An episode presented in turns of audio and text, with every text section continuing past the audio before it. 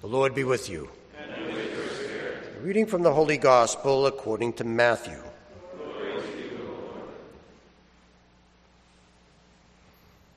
After the Sabbath, as the first day of the week was dawning, Mary Magdalene and the other Mary came to see the tomb. And behold, there was a great earthquake. For an angel of the Lord descended from heaven, approached, rolled back the stone, and sat upon it. His appearance was like lightning, and his clothing was white as snow. The gods were shaken with fear of him and became like dead men. And the angel said to the woman in reply, Do not be afraid. I know that you are seeking Jesus the crucified. He is not here, for he has been risen just as he said. Come and see the place where he lay. Then go quickly and tell his disciples, He has been raised from the dead, and he is going before you to Galilee. There you will see him. Behold, I have told you. Then they went away quickly from the tomb, fearful, yet overjoyed, and ran to announce this to his disciples. And behold, Jesus met them on their way and greeted them. They approached embraced his feet, and did him homage.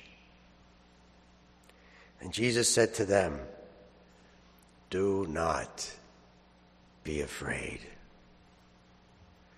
Go tell my brothers to go to Galilee, and there they will see me. The Gospel of the Lord. Praise to you, Lord Jesus Christ.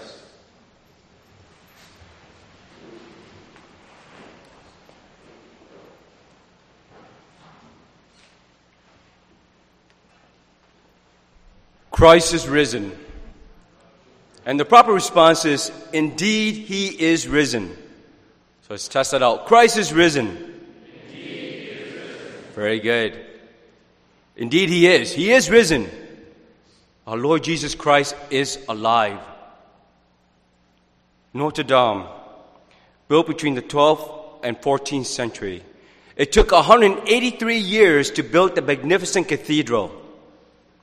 It took 35 minutes to burn it down.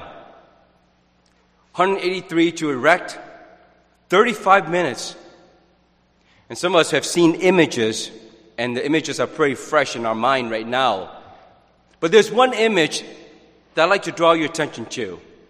No, it's not the crown of thorns.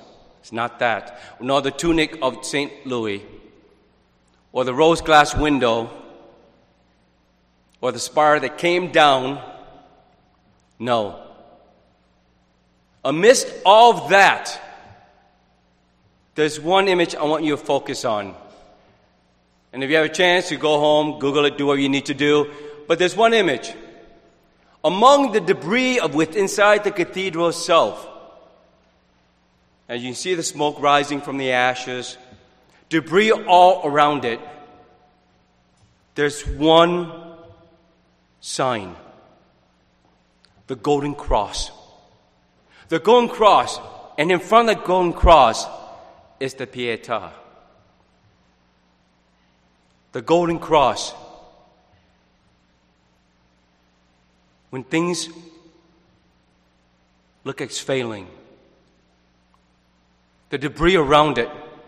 During the collapse of the ceiling, it did not touch that golden cross. It did not damage it.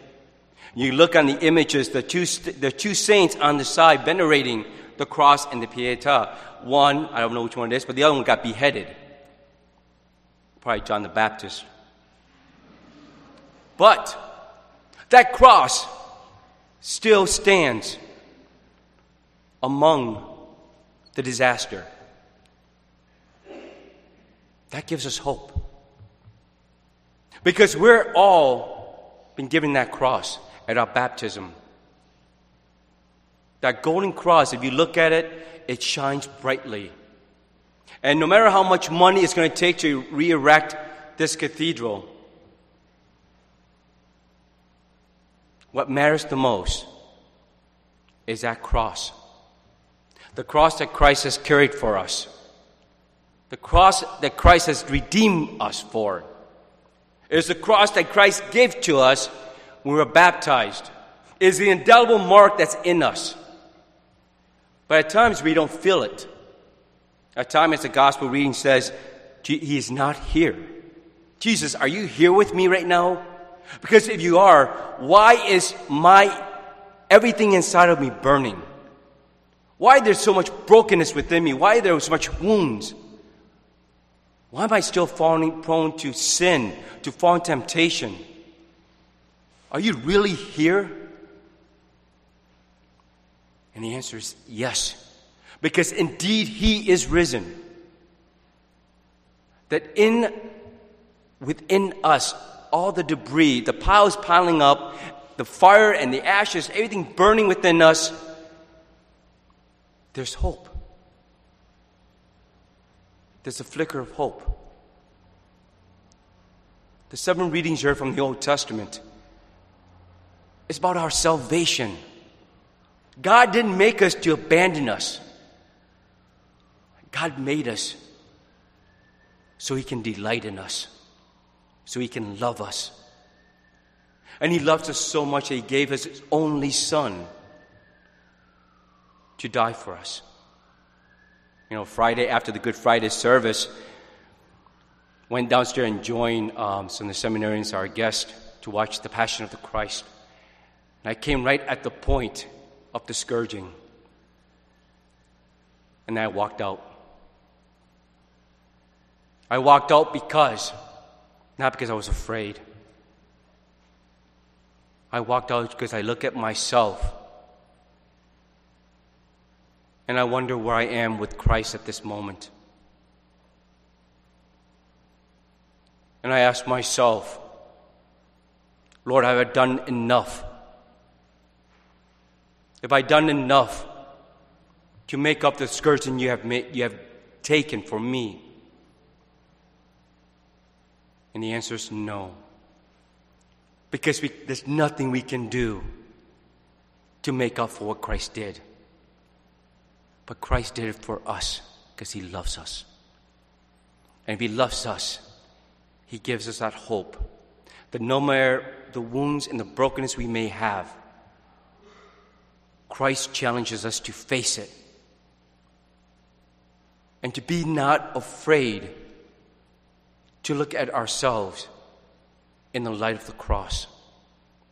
Because when you look at the cross, He did come down. He did die. But he did rose from the dead. And he's here with us. And every time we come forward to receive the Eucharist, we partake in that very mystery of redemption itself. That every time we receive the Eucharist, we bring with us our brokenness and our wounds so Christ can heal us. The women went to the tomb early in the morning to want to heal Christ, to put the perfume on his body. But he wasn't there because he's not dead. Some of you might be struggling with different things tonight, going through difficult times, problems, whatever that may be. Bring it to the Lord. Bring it to the resurrected Christ. Because all He wants to do is heal us. All He wants to do is embrace us. And All He wants to do is to show us mercy. May God give you that grace tonight to receive that healing gift from the resurrected Christ who does not want us to suffer, but want us to be great, to be great as his sons and daughters of God. Christ is risen. Indeed, he's risen.